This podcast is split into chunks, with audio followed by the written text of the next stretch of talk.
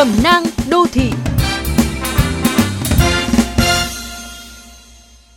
Các bạn thân mến, công sở ngày nay khi các tiêu chí đánh giá công việc ngày càng rành mạch hơn, khi thu nhập nhiều nơi được trả theo năng suất và hiệu quả công việc, thì những người tự tin về năng lực của mình thường không tìm thấy lý do để phải nịnh.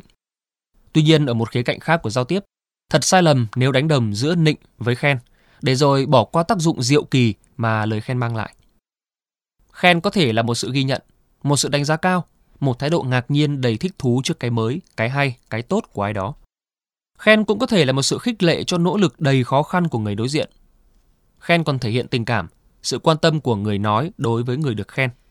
Chẳng thế mà ai cũng thích được khen, bất kể già trẻ, gái trai, nhân viên hay lãnh đạo.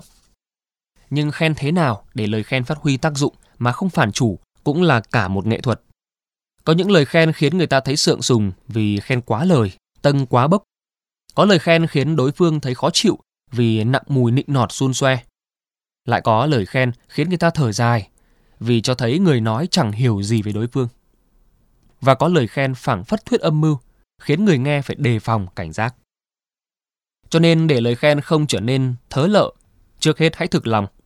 Đừng cố suýt xoa chiếc áo mới sành điệu của đồng nghiệp khi trong đầu bạn đang lẩm bẩm rằng nó thật lố lăng. Cũng đừng khen sếp dạo này trẻ ra, phong độ người người, trong khi bạn biết thừa sếp vừa đi đảo ngói và vòng bụng vẫn không ngừng tăng lên. Tác dụng của một lời khen còn phụ thuộc vào độ khéo léo tế nhị của nó. Đúng lúc, đúng chỗ, đúng người và đúng cách, lời khen sẽ như làn nước mát, như ngọn gió thơm đối với người tiếp nhận. Nghe có vẻ khó, vì để khen được như vậy đòi hỏi rất nhiều kỹ năng. Nhưng ông bà ta đã dạy, khôn ngoan chẳng lọ thật thà.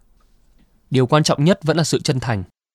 Không chỉ là chân thành trong lời nói giản dị, chẳng màu mè, mà còn chân thành trong suy nghĩ tốt đẹp về người mình khen và chân thành trong tình cảm yêu mến, sự quan tâm thực lòng mà bạn dành cho họ.